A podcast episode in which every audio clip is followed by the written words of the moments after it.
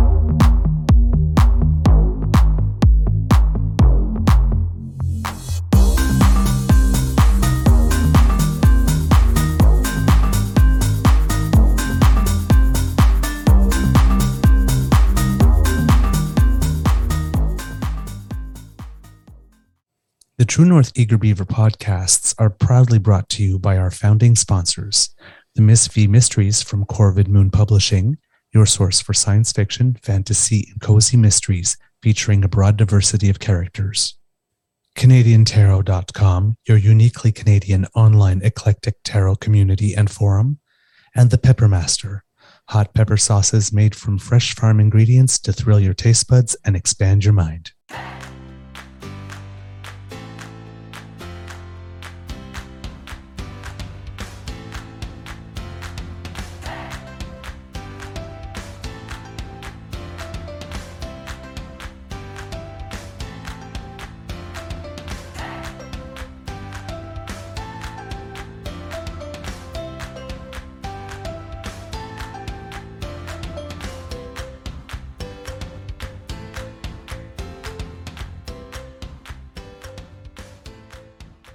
Good morning and hello, kits and cubs, and welcome to Season 3 and episode number 200 of the Daily Beaver Morning Show here on the Crier Media Network. Yeah.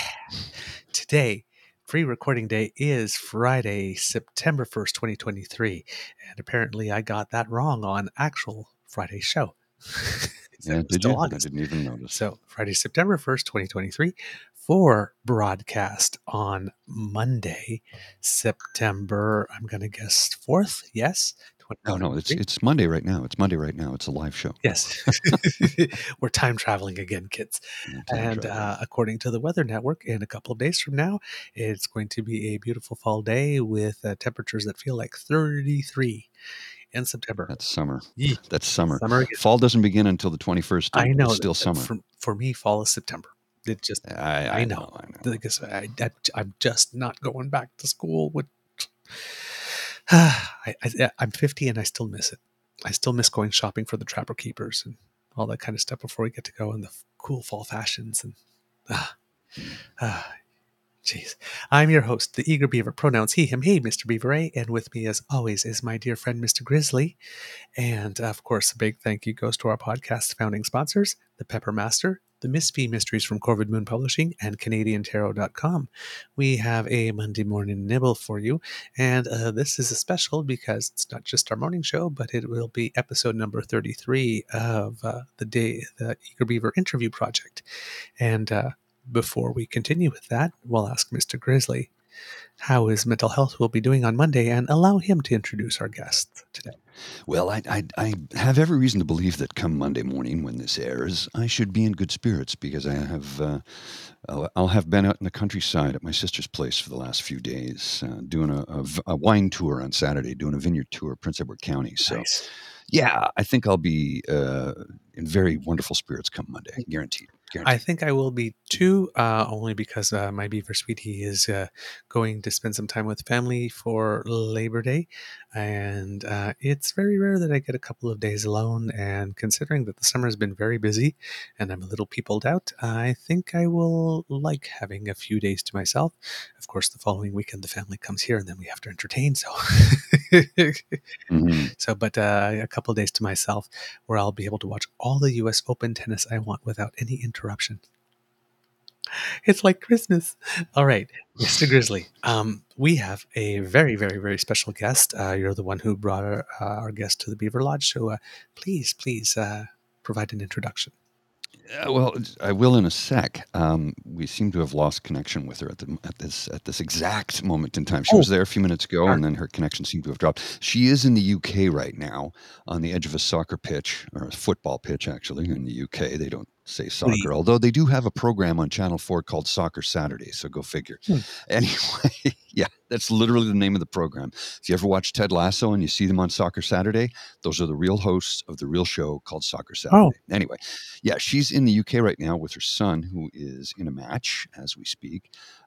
She lives in Yellowknife, though, lives and works in Yellowknife as a consultant there, and we're going to bring her on to talk stuff and life and what it was like to be, emergency evacuated, if you will, although she was, this trip was planned in advance, but had to leave a little bit earlier than planned due to the wildfires. So, I try and get that insight from somebody who was in that situation, because I've never had to deal with that. And I don't know. Have you? No. Do you know anybody who's ever had to do that? A wildfire? No, I don't think so. I don't think I know anybody who's had to evacuate, actually, for anything. Well, I know a couple people now. One, like I said, my colleague in Halifax, just outside Halifax, his house is gone, burnt to the ground. So that hits pretty close to home. And this is my beloved's dear friend who was, in a somewhat similar situation, although I don't know... Hopefully she can come back. I'll send her a text message and see if we can get her back here. Stuff happens. What can you say? Technology's great when it works, and it was working for a few seconds, and then I don't know what happened. Let's see. I'll send her a text message here. We're ready.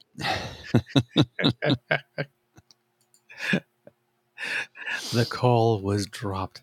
Damn you, Trudeau. Yeah, it's always his fault. It's always his everything. Fault. You gotta blame him for it. With James, we can blame them. I still can't believe that looks like that's James in the photo. Well, he looks like my friend Mike there, actually.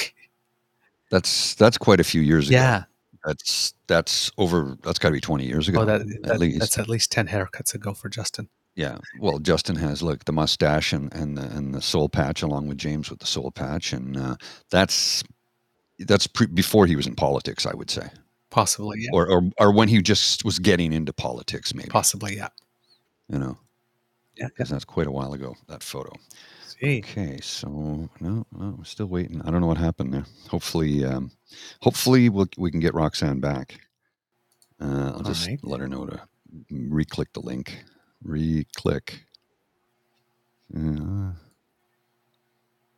Link to join. I can't spell. Oh, man. Boom. There we go. Okay, so hopefully she can join back in a second or two. This is just, how technology goes. And again, she is across the pond. It's 7 hours ahead there. So what is it, 9 p.m., I believe? It's not dark yet, but you got to remember the UK is quite a bit further north than we are. So yes. The sun does set considerably later there, even in September. And it takes a long time to rise in the winter there. Because again, if you look at the globe, they're really far north compared to us. Yeah, they are.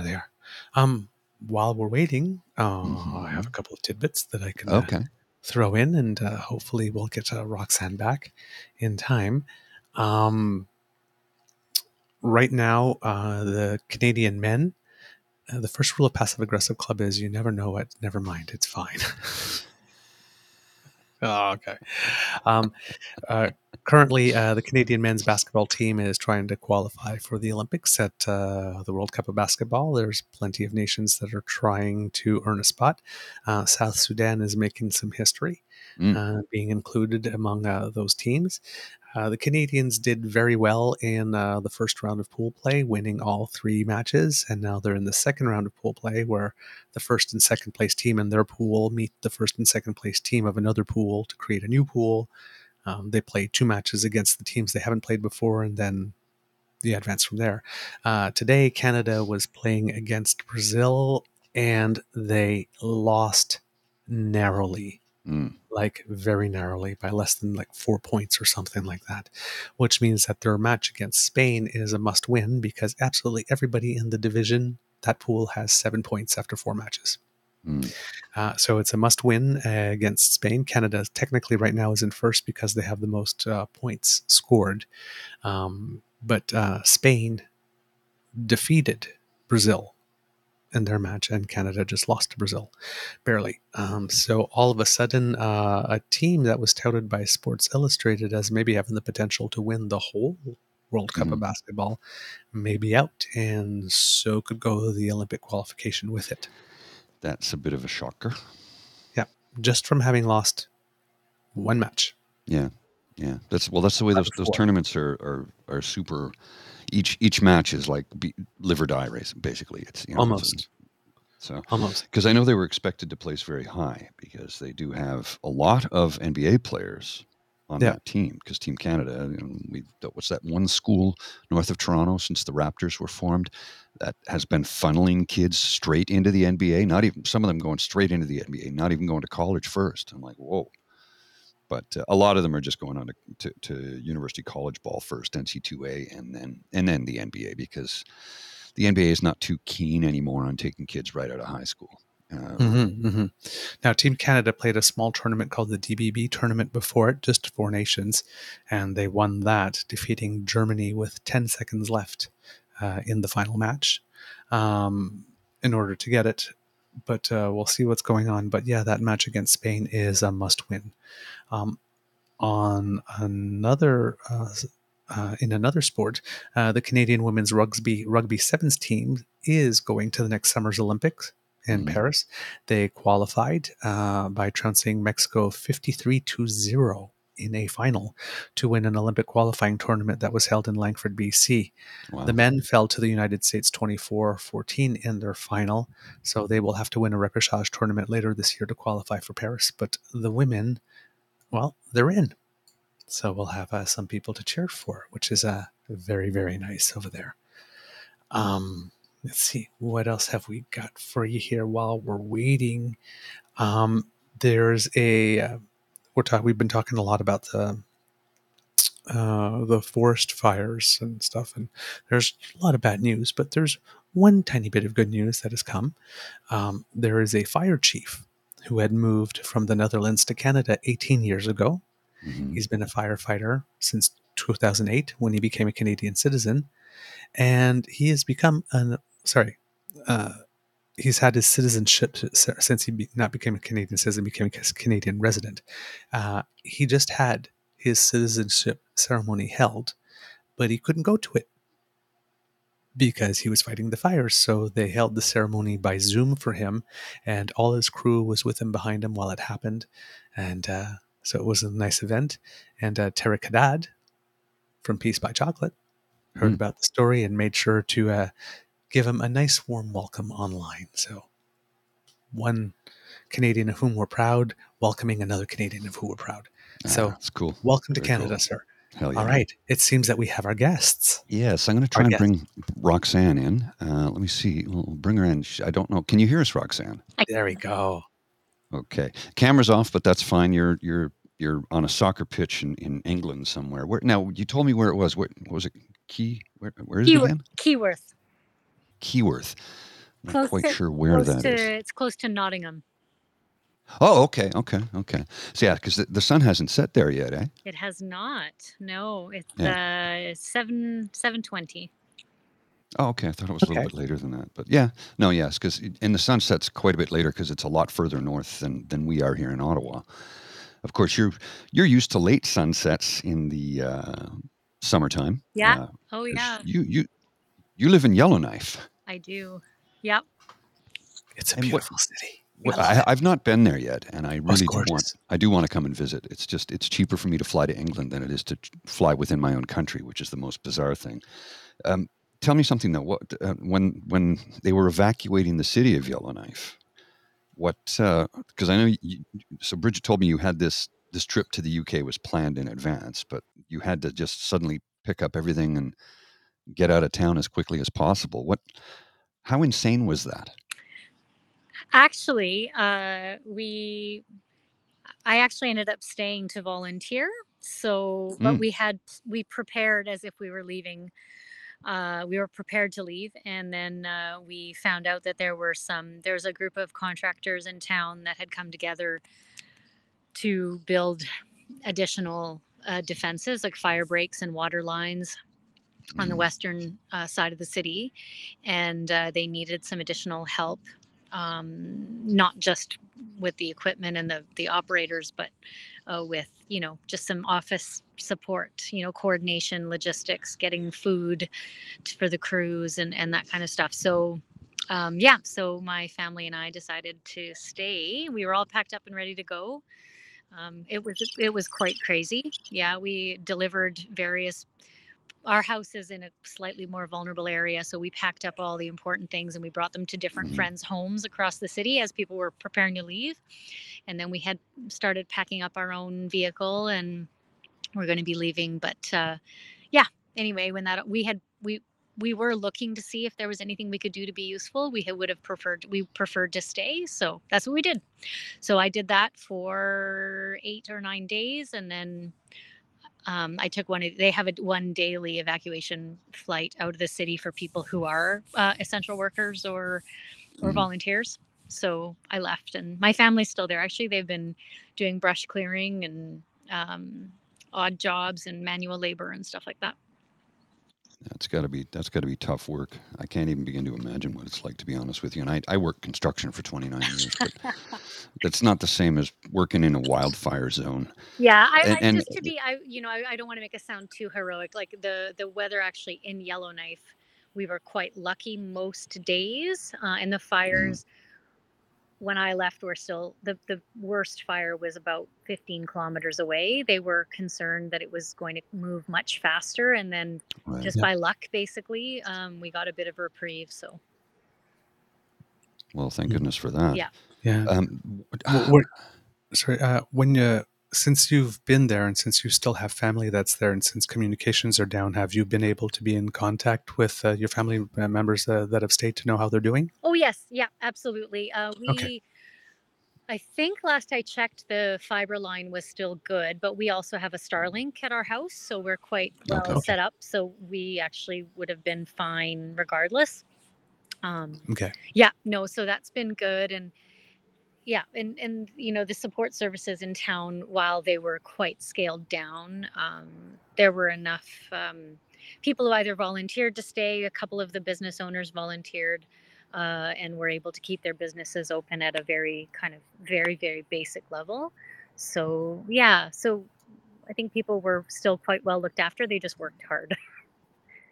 Well, and they evacuated about, 98% of the population of the Northwest Territories? Yellowknife for sure. Yeah, the Northwest Territories is actually 33 communities. It's quite, most people probably don't know that, but there are actually 33 communities spread over quite a significant landmass. So we have currently 4 communities that are evacuated, but one of them being Yellowknife, which is the capital, obviously, and Hay River, which would be Hay River and Fort Smith are also evacuated, and they're among the larger communities. So it is quite, I think it might be 66% of the population is evacuated, something like that. I don't remember the exact numbers, but I think that's it. Yeah. The last firm number I heard was 68. Oh, there you go. But after that, I haven't heard anything. That was about 5 or 6 days ago. But certainly those communities, you're right, Paul, like the communities that were evacuated, there's essentially nobody left in most. Nobody there. Yeah.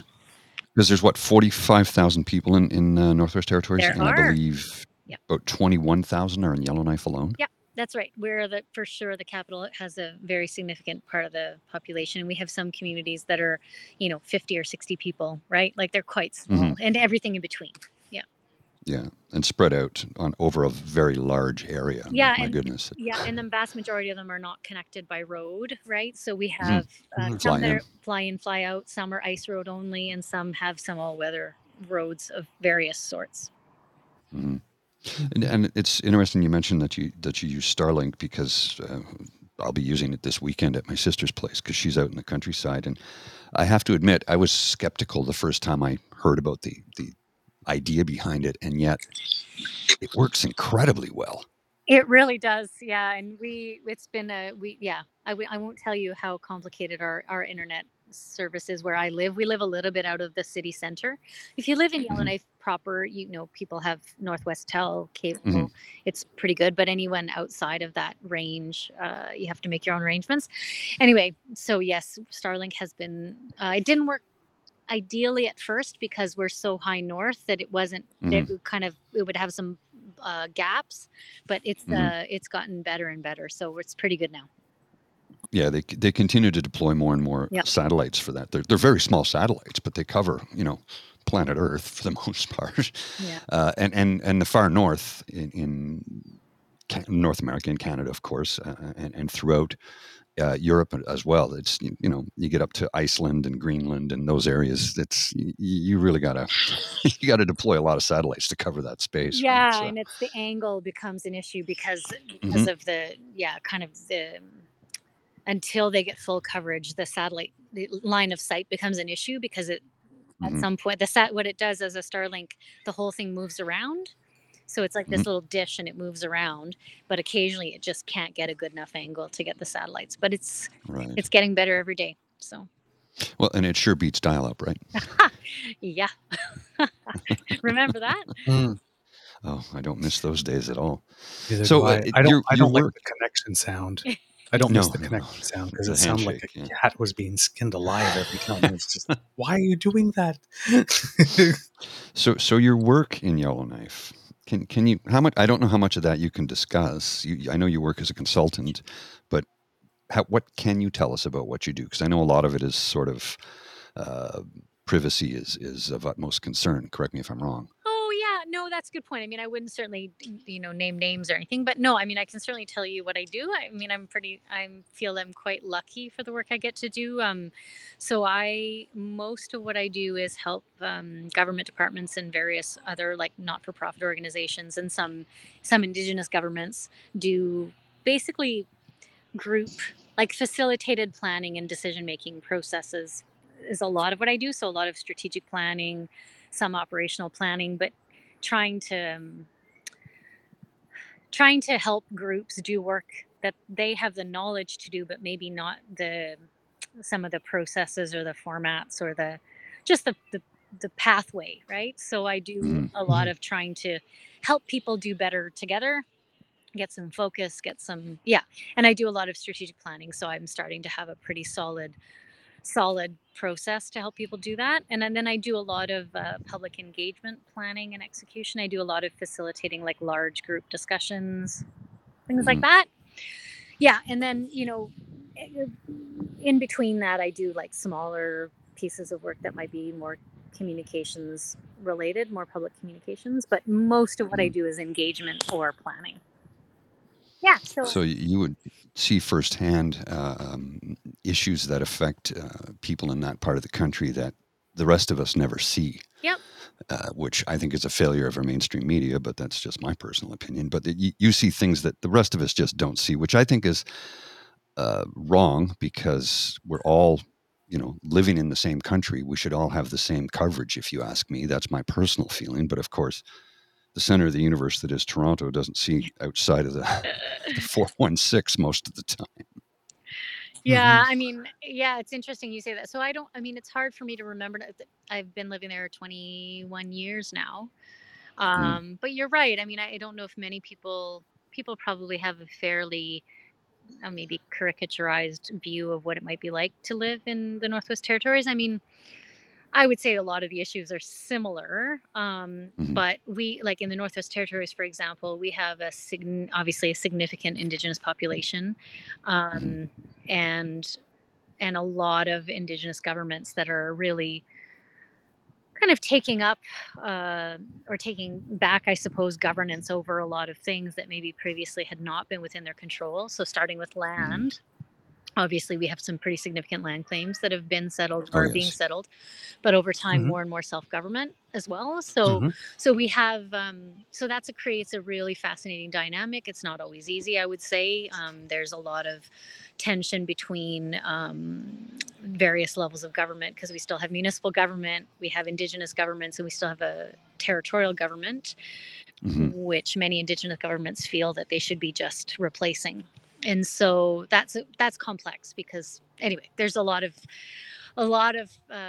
factors and considerations in terms of whether that would actually work and how that might work. And all the Indigenous governments are at different levels of kind of negotiating these new governance arrangements. So, but by and large, I think that's probably the single biggest political dynamic, for sure.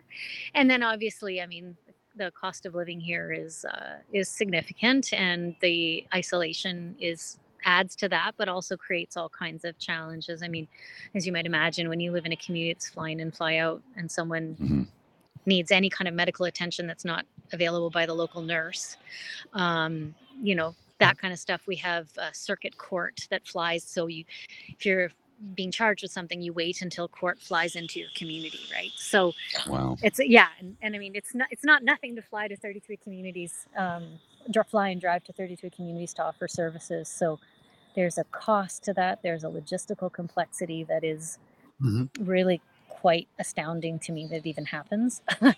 And let's not forget how the weather can play a major factor. Oftentimes, especially in the winter, you know, when a storm comes in, everybody's grounded. Yep. Oh yeah. And I mean, that's a really good point. You basically are in situations where you've planned and made reservations and have translators lined up and et cetera, and then something happens and it's all over, you know. So it can be quite significant. And if someone dies in a small community, everything gets called off as well, right? So, so when you're in a community of 100 people and one of your elders dies, nothing happens for the next week.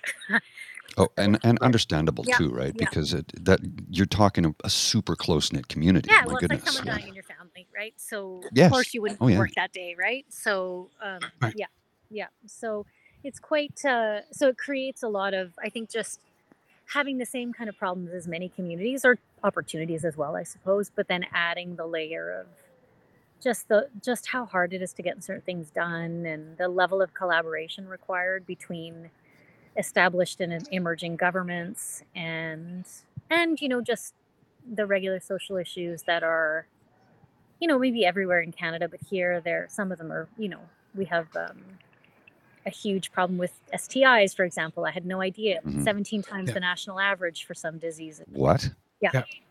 Quite significant. I had no idea. Yeah. Teen pregnancy, you know, homelessness, you know, these are all things that every community deals with. But when you live in a small place with limited resources, I think it plays out a bit differently, I would say. Yeah. Yeah. Well, I was just going to say that the absolute cost of absolutely everything. Yeah. From food to clothing to drinking water. Yep. Is astronomically high. Yeah. In comparison to what we're used to here in Canada's capital here in Ottawa, which is not cheap, but the money I earn, I would not be able to survive in Yellowknife. No, and that's the thing, right? But I mean, salaries used to be significantly higher than the national average. But I would say the gap has narrowed a bit, which makes it that much harder. Yeah. Oh, Doug, you were going to say something, and I'm sorry I cut you off, I think. No. I'm not surprised by the STI thing, because back in the days when I was working for the federal government, one of my files was capacity building for HIV and AIDS. And that's how I ended up going to Yellowknife for the first time. Right. We went to visit a couple of the reserves and the detention center that was there, and see what programs they had at both ends of the spectrum. I was wondering for your consultancy work, is, without, again, you know, giving away too much, is some of the work that you are doing helping Indigenous communities with capacity building as they are taking on more powers, as powers are being devolved, or is it more or as well, maybe if not, it may not be one or the other, helping sort of like traditional territorial sort of government that has a little bit more our flavor than, I know it's by consensus, so it's a different model, but helping them interact with the various communities, or like, is it more outreach, or is it capacity building, or a combination of both? Yeah, that's a good, So I would say previously, because I also worked as a consultant in a small firm before that, and I worked in government. So in those different kind of times, I worked quite a bit with some of the Indigenous governments, and in particular Delaney, which is the first standalone community-based self-government in the Northwest Territories, or in Canada, I think. And so I did a lot of work with them when they were actually going through their ratification process. And I've done a fair bit of work with a couple of other communities in the Sahtu, which is in that same region. It's up around Great Bear Lake. I find, and happily so, I think like a lot of those organizations are actually trying to use more Indigenous consultants, which I think is great. Yeah. I still do get called upon to do some work, but it's more often facilitating for a client who's working with an Indigenous government. So, for example, I do a lot of work for the Giant Mine, which is a major mine cleanup here. So there was the Giant Mine is an old abandoned a mine that went into bankruptcy, but it's got quite a toxic kind of underground legacy of arsenic trioxide. And so it's a major mine cleanup. And so I work for the project as a consultant doing public engagement, but we do a lot of work with the local Yellowknives Dene First Nation. So I don't work for them. I facilitate meetings for the project, but they're mostly to get input and feedback from the Indigenous groups. So I do more of that now. I do a lot of work with different departments of the government of the Northwest Territories, and a lot of work lately with with local not-for-profits. So I do work for the Community Foundation, the Yellowknife Community Foundation, the Northwest Territories, the Yellowknife Women's Society, pardon me, they're changing their name soon, but Yellowknife Women's Society. I do work for the NWT Media Producers Association, things like that. So, not-for-profits. But a lot of government work now, I must say, Okay. Has your work ever had the opportunity to bring you to Enterprise? Well, I drive through Enterprise all the time.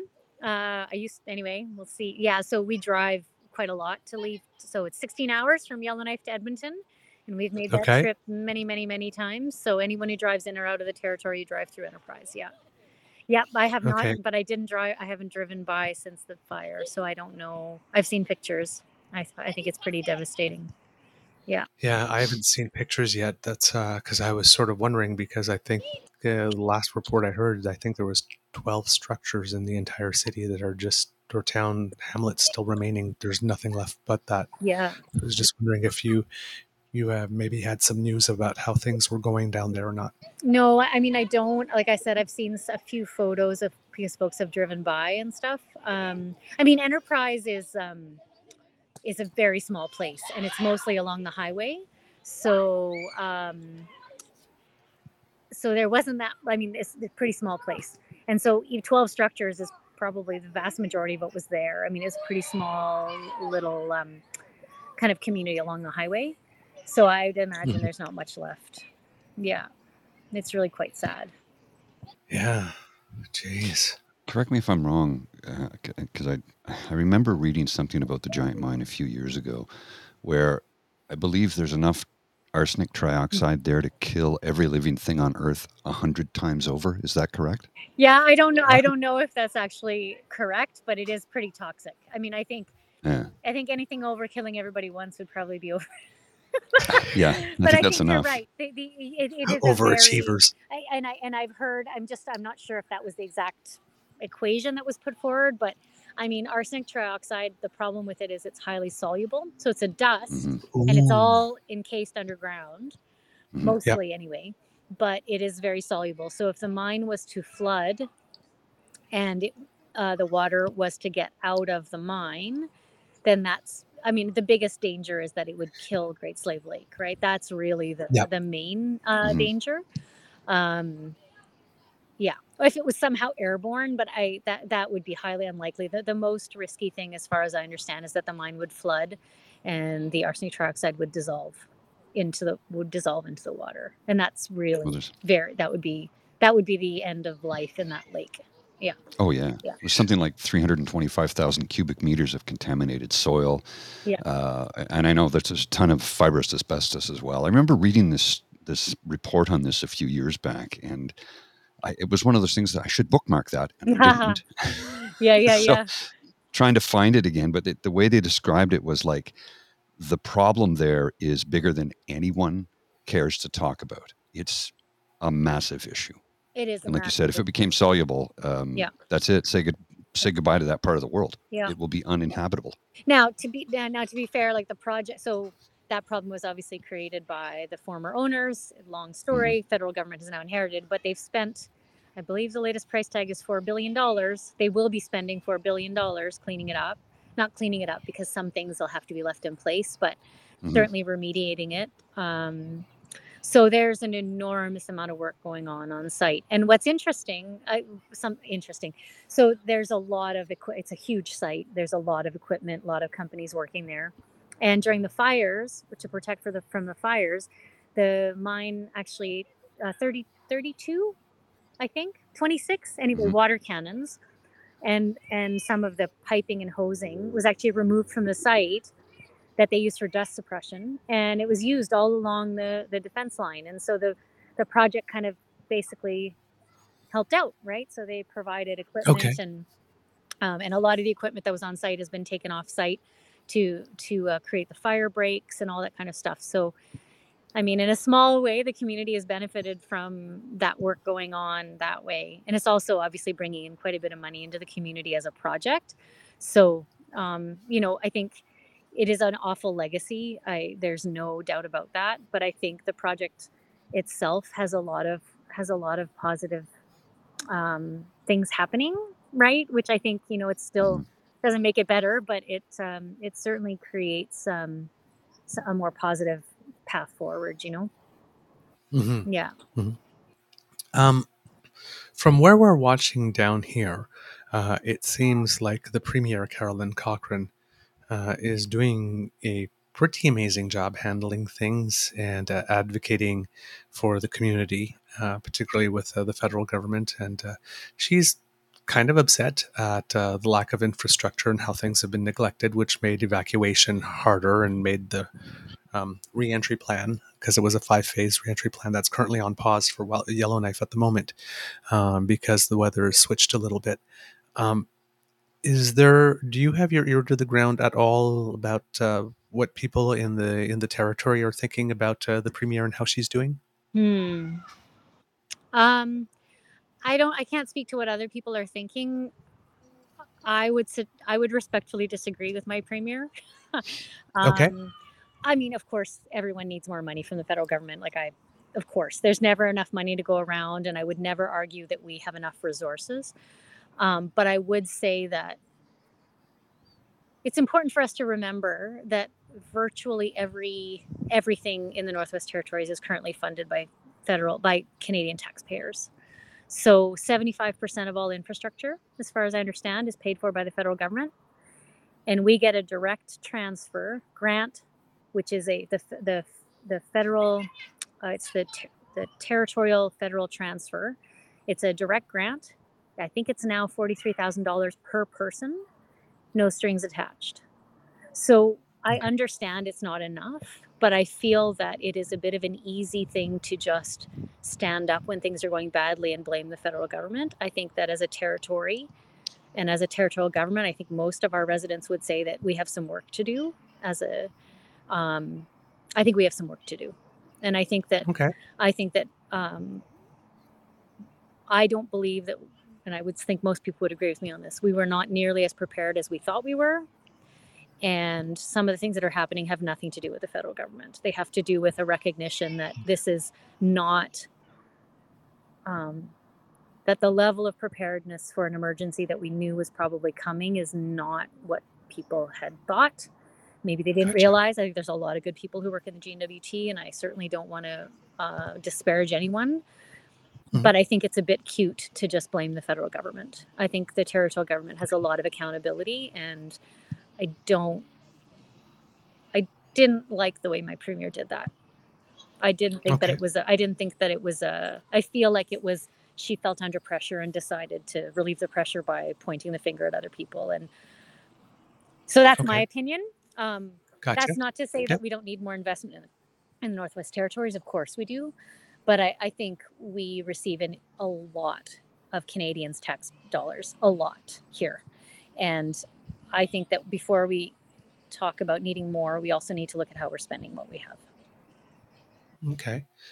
Of the things that did break down in terms of responding to this emergency, are there things that you were able to identify that could use some attention? Yeah. I think, I mean, I'm a communicator by trade, so I would say that for me, that's the big one that I've noticed. I feel that there's been a lot of rather confusing communication. And I understand probably why, and I'm not suggesting I'd do better. I think it's a pretty tough situation they're in, but I do feel that they've created a fair bit of confusion in terms of the manner in which, like, 2 days before evacuation, they were doing local evacuations of certain communities and saying there was no need to evacuate the city. And then 2 days later, we all had to leave.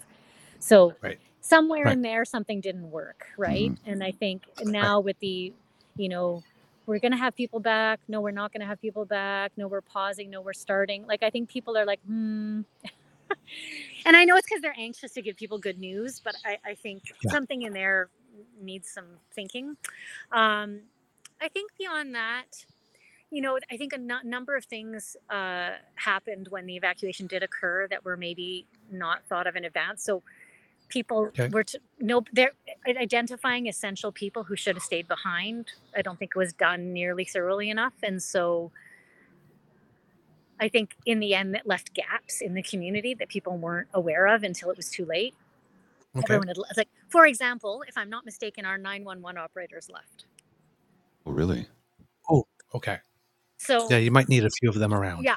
So I mean, that may be just hearsay, but I know that on day two, when I was volunteering, I was told that we couldn't use 911 if there was something we were to use. We have another number we can use. It goes direct to the fire hall.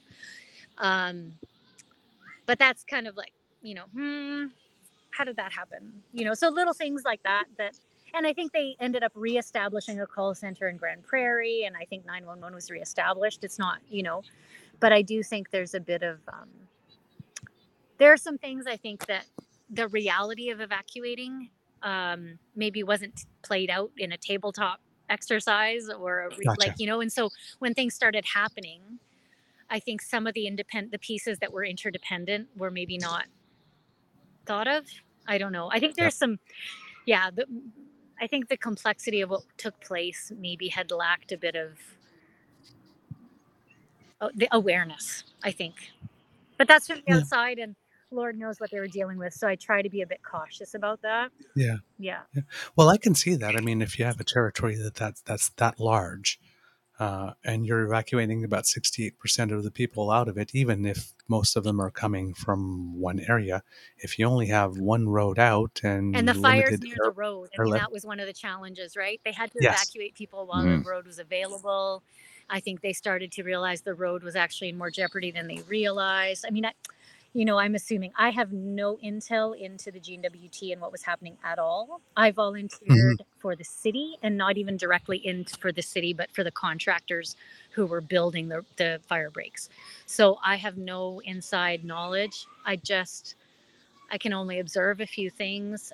But again, I try to be a bit cautious because I have no idea what people were dealing with, and I can't imagine the stress levels they were dealing with as well. So, you know, it's certainly not to be critical, but I hope that the outcome of this is reassessing some of the assumptions that our emergency planning is probably based on.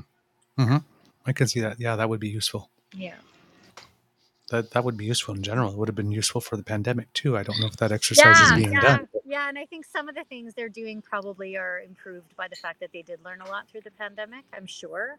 Certainly that phased return approach looks very much like the way they came out of the pandemic. It's very, very similar messaging, very similar approach. So I think that's probably something they took away from that. Okay. Yeah. Interesting. Do you have anything, Paul? Yeah, well, just... Sorry, I found the article. Oh, did you? From years ago. There you go. I found it, yeah. It was from 2014 from Global News, and it was featured on their program called 16 by 9. It says there's 237,000 tons of arsenic trioxide stored underground. There's probably enough to underground to kill every person on the planet a couple times over. Yeah. It's 0.1 of a gram. So less 0.1. Yeah. So like 100 milligrams is enough to kill a human being. And there's 237,000 tons. So yeah. It's a really big problem. Yeah. A really big problem. Now, it turns out they extracted about $2.7 billion worth of gold from the mine.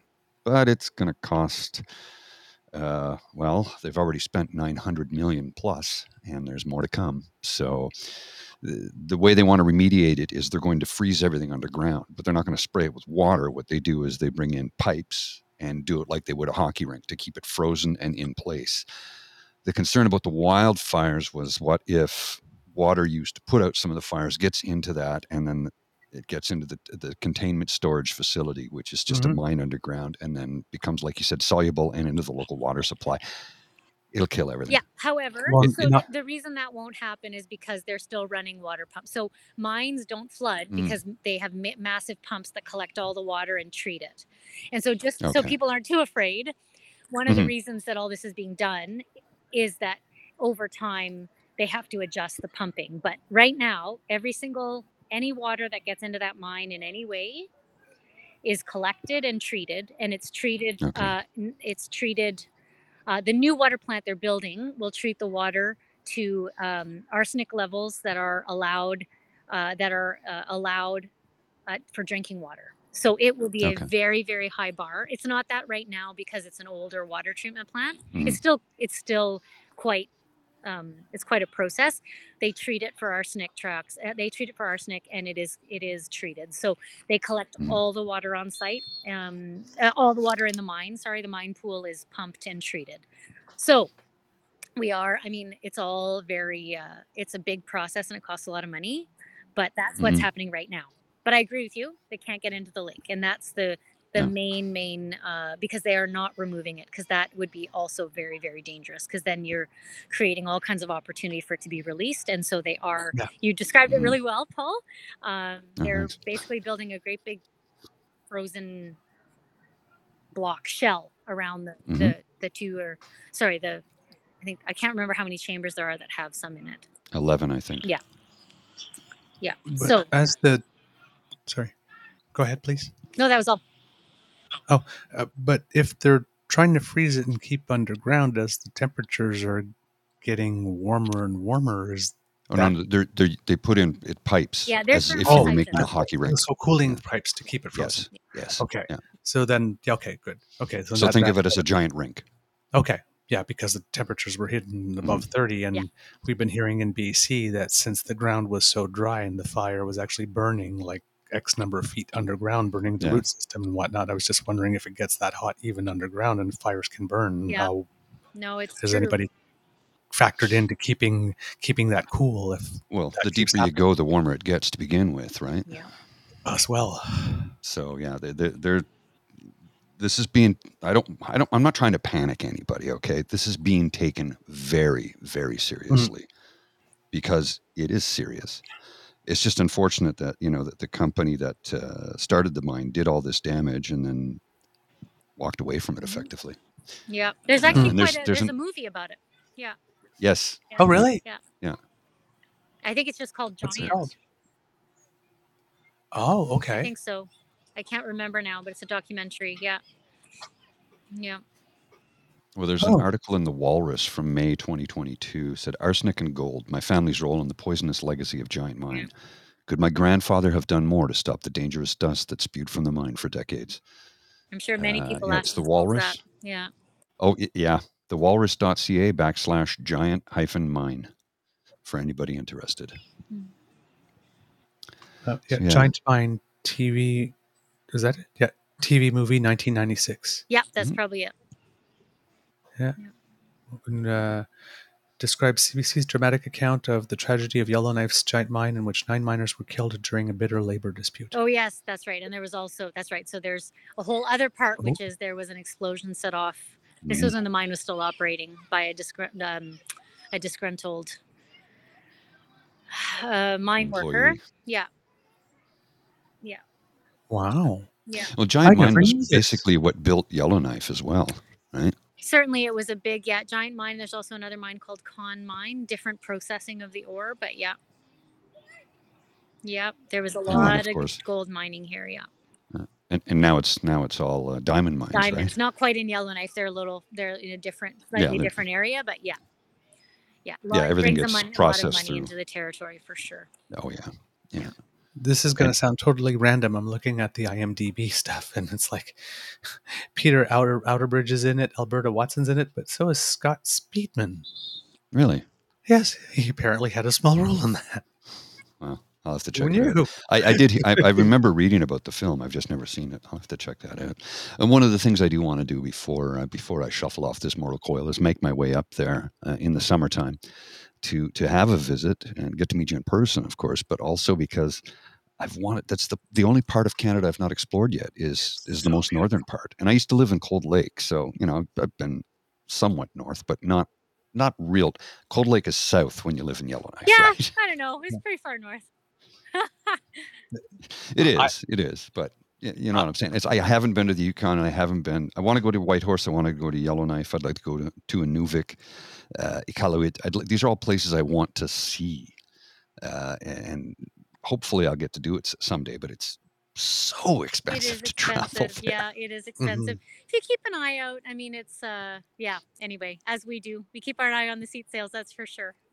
Mm-hmm. Yeah. When I got to go, it was June 22nd. Oh, nice. It was the day after. And it happened to be Pride in Yellowknife when I was there. Now we're talking about 20 years ago, so I'm not sure if Pride has gotten better or bigger. But when I was there, Pride was cake in front of the post office at noon, free community swim for everyone, and then there was a silent auction and dance and potluck at the ski lodge, where the mosquitoes we were dancing with were bigger than some of the people. Yep, that sounds about right. I don't know if it's changed that much. It's quite a big event. Yeah, we have a great kind of Pride community, and it's a really wonderful mix of people in Yellowknife, I have to say. I'm walking over. My son's match has started. So I'm walking over to the field. Oh, okay. I get to see him play only 2 or 3 times a year. So, go Roxanne's son. Go, yeah. Go check that matchup. I'm not sure what position he plays, but score some goals or defend some goals or make some great passes or whatever it is. Well, you can tell soccer's my sport, eh? That's all right. It's not many Canadians' sport. No. Go kick that volley thing. All right, we'll let you go, Roxanne. Thank you for your time. Really do appreciate it, because I know that you are in the UK right now, so this has probably cost you an arm and a leg in data. I have no doubt. So thank you for the time. Lovely to talk to you guys. That was great talking with you. Yes. And we'll have you back sometime when you get back to Canada and you get settled back in at home. Maybe we can have a chat with you to see, get us a report on how things are in Yellowknife. You can be our northern what's the word I'm looking for? Correspondent. Thank you, correspondent. Yeah. I would love to do that. I would love it. Okay, we'll make it happen. We'll make it happen. There's elections coming too. Yes, there is. There's elections coming. That's right. So, yeah. Okay, we're going to let you go. They're going to be delayed because of the fires, though. Oh, yes. Yeah. Yes. Yeah, they've already announced they'll be delayed. I don't know if they've set a date yet. Yeah, November 8th, I think. Oh, there you go. You're better on the news than I am. See, I've not been paying enough attention. All right. Well, you pay attention to that match for your young man there, and we'll talk to you when you get back. Take care. Lovely. Thank you so much, gentlemen. Thanks for your interest in the Northwest Territories. I love it. Oh, thank you. Thank you so much, Roxanne. Have a wonderful trip while you're there. And I hope that your mind is somewhat at rest given all the turmoil. Yeah. Yeah. I know. Yeah. I'm trying to focus on all the good things. There are lots of good things. So. Indeed. Okay. Bye now. Bye-bye. And a gentle correction on myself, the election will be November 14th, not the 8th. Okay. 14th in the Northwest Territory. So, it's a 6-week delay brought about by the wildfires, forcing the evacuation of multiple communities, of course.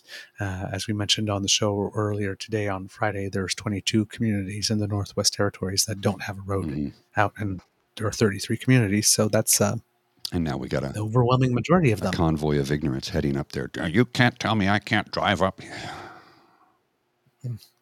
Just watch them. They'll tell you. So the new date was decided by MLAs on Monday. They unanimously passed the legislation moving the election from the 3rd to November 14th. Quote, the writs will be issued on Monday, October 16th, officially opening the nomination period at 10 a.m. on that day and extending it to the following Friday, October 20th, a statement issued by Elections Northwest Territories on Monday read. Frame Lake MLA Kevin O'Reilly, who said he doesn't plan to run in the upcoming election, said it was not possible to hold fair elections given around 70% of the territory's population are currently affected by evacuation. Quote, I don't want the election prolonged any longer than necessary, he said, also raising concerns that the territory's wildfire season could continue into October. Territorial elections don't involve political parties. There are 19 districts, and successfully elected candidates then choose a premier and cabinet from among their number, and they use a consensus-based model to run the government there.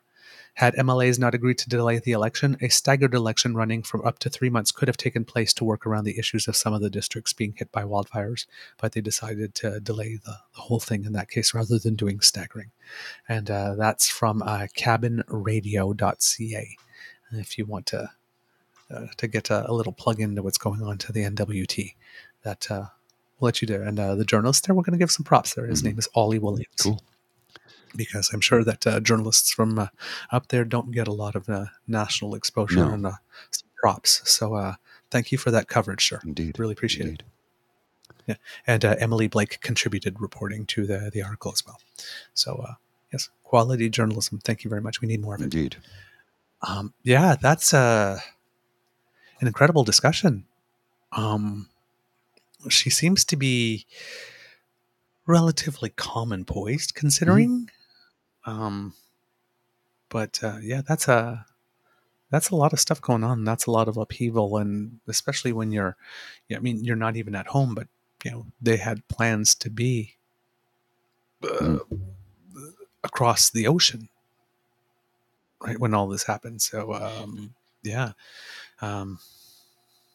it's, like you said, you haven't been through anything like that. I've never been anything through like that. The worst natural disaster I've been through was the ice storm. And we didn't, where I was staying, we didn't even lose power. So, I can't even begin to imagine. I can't even begin to imagine. But our thoughts are definitely as cold comfort as it is. Our thoughts are with you, and we're hoping that by bringing you some information, we can help this go a little smoother. A little bit. There's not a lot we can do from here, you know, but we'll try and do what we can. Yeah. Well, that's it, right? If you're limited, you do what you can and hope that that's enough. Mr. Grizzly, do we have a show? We do indeed, sir. All right, kids, that's the end of this episode of the Daily Beaver Podcast. We hope that you love listening to us because we love making this for you. We really do. Remember that sharing is caring and word of mouth is priceless, so let your peeps and your poops know about us. Because democracy is something that you do. First of all, if you're in Ontario, buy membership to the Ontario Liberal Leadership Race and make sure that a candidate that is not beholden to developers and that can defeat Doug Ford will win. Please write your media, your senators, your MPs. Write about any of the things that you want going on, better media attention to stuff, the government to go harder at the Conservatives to find out what their association with Mike Roman is, or if you want to let your MP or your MPPs or your MLAs know that you are concerned about what's going on in the North and that you want full support from your elected officials to make sure that the North gets what it deserves and what it needs in order to get back on foot, that this is a priority for you and that it's a voting issue. Please let them know. If you like this podcast, you can find us on the Crier Media Network, as well as all Beaver Grizzly friendly platforms. Stars and reviews are greatly appreciated. So please be generous. I was trying to mix both of those words, they're greatly gratiated or something. We love to hear from you, so reach us on our Facebook at True North Eager Beaver, our Twitter feed at True Eager, or by email at truenortheagerbeaver@gmail.com. Or you can subscribe to us via the pod page, sponsored by the Rail Girl, at podpage.com/the True North Eager Beaver. That's lowercase letters with a hyphen between each one of those words, and we will come to you straight as soon as we have something off the bandwidth for you. And if you get that squiggly right under my chin there, that's the QR code if you're watching with your cell phone, and you can do a little scan on that to subscribe. And since you're already subscribing, well, why not make like Elaine and subscribe to our True North Eager Beaver Media Incorporated YouTube channel? That helps us out big time. There's 3 buttons for you to smash with there, like, subscribe, and share. So please hit all 3 and get the word out. And thank you so much for that. Our YouTube subscribers have gone up a lot over the last month, so really appreciate it. We can't do this without your kind and generous support. So if you feel that we've done a particularly good show, if we're kicking off the month well for you, if you're watching, you can scan the QR code on the top left, right by Mr. Grizzly's head. Or if you are listening, you can use your voice command or your fingers to go to Ko-fi, that's spelled Ko-fi, ko-fi.com/eagerbeaver, lowercase letters all in one word, and that's where you can make your donation to the Eager Beaver Lodge Emergency Hydration Fund. We need staff. We just do. Yep. No, yep. Follow that finger. We need money. Follow that finger that Mr. Grizzly's putting up there. We need money. I like gourd. I gotta pay for this shit, man. It's expensive. What can I tell you? I'm still sitting here shaking my money maker. There you go. Want some of this? Huh? And because this is Monday, I'll be stopping in to see you on the way back home to get you set up with your new gear. Yes. It's right here waiting for you. I'll get you all set up on Monday. Cool. From the Beaver Lodge, this is your Eager Beaver saying, until next time, dear kids, it can be a tough world out there. So please be kind to and gentle with yourself, and send some good energy up north while you're at it. Mr. Grizzly, some words of wisdom. I see you put up the ASMR here for mental health, because this will be airing on Monday. Monday evening, 9:30 p.m. Eastern Daylight Time. We don't go to Eastern Standard Time until, what, November? I think so. Yes, November. It's pushed back 2 weeks after Halloween. If you need to talk about your mental health and how your head is feeling, or if you just want to join in and read the chat and listen to what I have to say in a soft, soothing voice, please jump on in at 9:30 p.m. at my ASMR channel. You can scan that QR code on the screen with your phone, or you can jump into Polly's World. What is my YouTube address? Maybe I should look that up. Yeah, what is it? Hang on, let me find it out here, because I can never remember. We do this all the time. I click on it. It's there. I don't know what it is. It's just, It's like your own phone number, right? Yeah, 867. No, that's not it. PO 113583009. Whatever Trump's number is. Let me see. I'm just trying to get it up here, because I cannot remember for the life of me what it actually is. Let's see here. I'll just go on there where it says your videos. So it'll bring me to my channel, so I can actually see what the address is, because I honestly don't remember, which is pathetic, if you ask me. I can be pathetic sometimes. I think it's allowed. Is it allowed to be pathetic when you're old? It's allowed. I'll allow it. I don't know. PO113. Okay, thank you very much. I can just see. I'll go here with the chair. What is the? Where's the share button? I don't see the share button. Well, you know what I'll do here? It's Polly's World, at Polly's World 2005. So that's my YouTube channel. Yeah, you can go there. You can find it. That'll be my ASMR YouTube channel, where you can listen to me talk about mental health issues, and I do it in a soft, soothing voice. From the Beaver Lodge, this is your Eager Beaver saying, until next time, dear kids. Be kind to and gentle with yourself. Mr. Grizzly, words of wisdom? That was it. Tune in tonight, 9:30. The words of wisdom is your show? Okay, I thought that was just a promo. No, it was another crack. It was a promo, but for actual words of wisdom, if you're having a difficult time with your mental health, all right, surf on in, and I'll do my best to try and calm and soothe you. So the words of wisdom was a shameless self-promotion. But it'll help you. All right.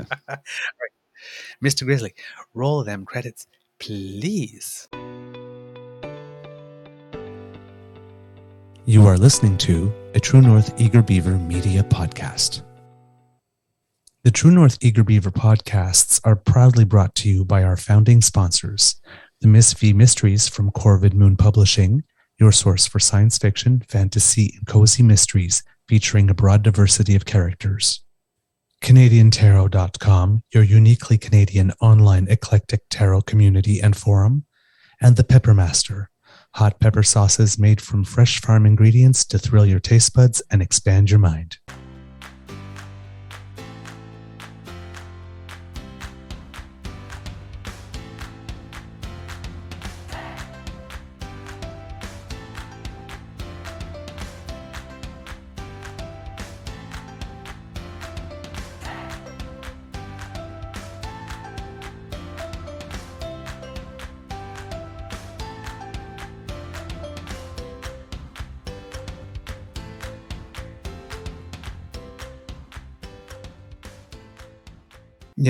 Yes. Okay, I'll make sure to get right on that. Okay, thank you. All right. That was the boss, Alistair McBear, calling from the Ottawa Beaver Lodge, was very not happy with the lack of polar bear content.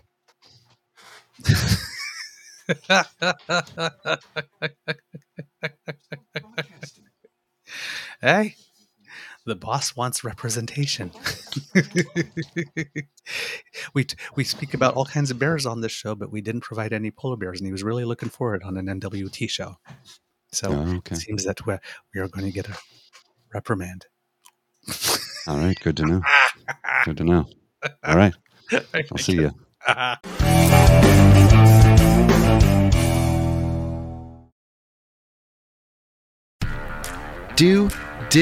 Will, the Story of People podcast is now available on the Crier Media Network. The first 5 episodes are here and feature some incredible guests that fit into one or all 3 of those categories. Ready? Tara Sloan from the San Jose Sharks, Undercurrent podcast at NBC Sports. Marianne Iveson from Iveson Voice and the Let's Take This Outside podcast to talk about the world of outdoors as well as voiceover land. Ariana Hunsicker, future Canadian Paralympic swimmer, already winning tons of awards for this country.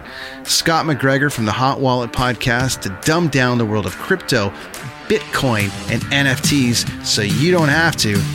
And Jackie Holowati from Climate Pledge Arena in Seattle, Washington, the first net zero carbon certified arena on the planet. Wherever you get your pods, wherever you watch your pods, and on the Crier Media Network.